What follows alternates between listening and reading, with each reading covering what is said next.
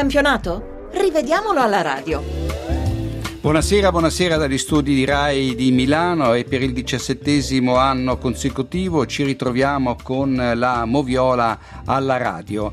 Ringrazio Luca Gattuso e Lorenzo Baletti per la collaborazione in redazione e ringrazio Massimo eh, Buzzoni per quanto sta facendo alla console.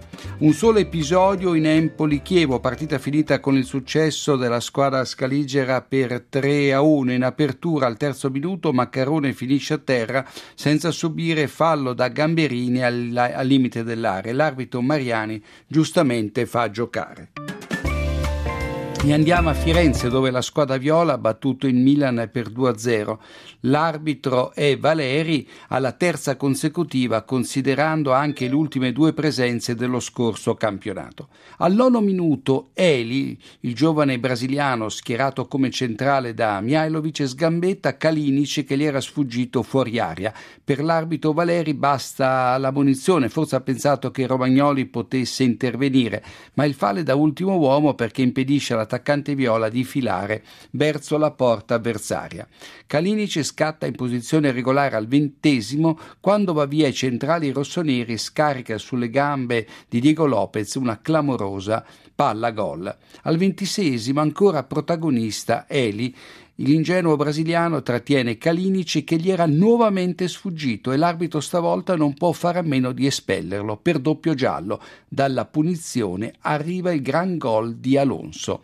Al 55 eh, Romagnoli, superato da Ilicic, stende eh, l'avversario, provoca il rigore e si prende la munizione. Troppi ingenui i centrali rossoneri. Dal dischetto Ilicic supera Diego Lopez e raddoppia. Per la cronaca, lo sloveno ha firmato 8 degli ultimi 18 gol viola.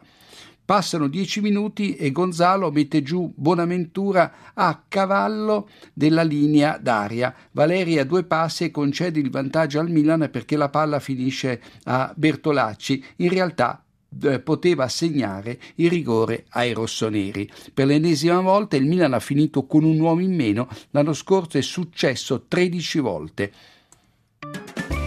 Ed eccoci a Frosinone dove il Torino in rimonta ha battuto la squadra di casa per 2 a 1. Al 25 eh, Quagliarella pareggia in fuorigioco la rete regolare di Soddimo, gol annullato. Al 43 siamo nel primo tempo, il Frosinone reclama il rigore dopo un tiro di Dionisi finito sul gomito di Glick.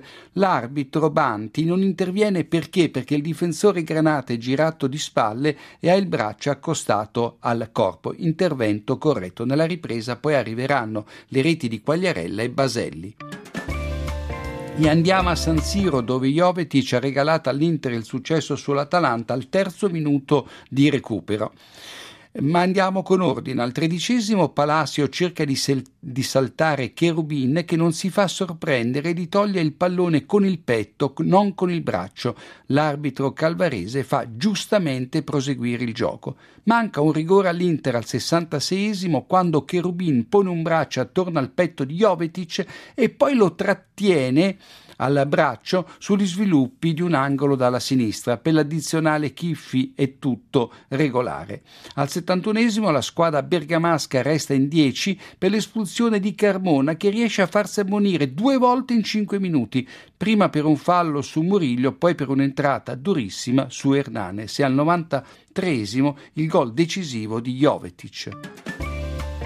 Eccoci a Palermo dove eh, El Cautari nel recupero ha regalato i tre punti alla squadra siciliana e punito così il Genoa eh, un episodio al 39esimo Traikowski, subentrato sei minuti prima Ciocev, finisce a terra nell'area ligure e reclama il rigore, ma non c'è fallo da parte di Spolli che lo marcava perché? Perché Spolli tocca il pallone con il fianco, non con il braccio e sfiora solamente l'avversario.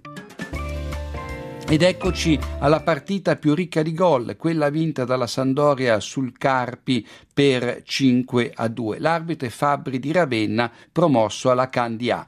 In avvio Regini, dopo aver eh, subito eh, fallo, finisce a terra nell'area carpigiana, ma il contatto avviene fuori area e l'arbitro Fabri concede giustamente la punizione. Al quattordicesimo Letizia sgambetta Muriel trovando la gamba del colombiano invece del pallone, rigore netto e dal dischetto Eder porta avanti blu cerchiati. Inizia qui la goleada doriana. Poi Birkic, il portiere del Carpi, si fa sorprendere altre tre volte in dieci minuti, dando una mano importante agli avversari, in particolare sulla quarta eh, marcatura, quella di Eder. Al 36esimo Porcari blocca Muriel al limite della sua area, bloccandogli la strada verso la porta. L'arbitro Fabri lo perdona solo giallo, ma dalla punizione arriva il pokerissimo di Fernando. A dispetto del largo vantaggio per 5 a 1, Zenga, l'allenatore della Sandoria, protesta a lungo con il quarto uomo Tasso nel sottopassaggio e per un paio di scorrettezze del Carpi che non erano state fischiate e l'arbitro Fabri lo espelle. A otto minuti dal novantesimo la Samp resta con un uomo in meno per l'espulsione di Ivan che in pochi minuti commette due falli duri ai danni di Gabriel Silva, troppo irruento, mettiamola così. E poi all'ultimo minuto Viviano devia rigore calciato male da Lazzari e concesso generosamente per un presunto fallo di Regini su Marrone. E andiamo a Sassuolo, Napoli, vinta dalla squadra di casa per 2 a 1. Poco dopo la mezz'ora Floro Flores pareggia la rete di Amsic facendosi trovare in posizione regolare. Lo tiene in gioco Maggio. Buonissimo anche il gol di eh, Sansone che regala la vittoria alla Sassuolo a 6 minuti dal novantesimo sul traversone di Falcinelli eh, Sansone in posizione regolare, lo era anche Falcinelli andato via correttamente sulla fascia destra. A distanza di due minuti Sansone, dopo un duello con Albiol, si lascia cadere nell'area partenopea e si prende giustamente il giallo per eh, simulazione.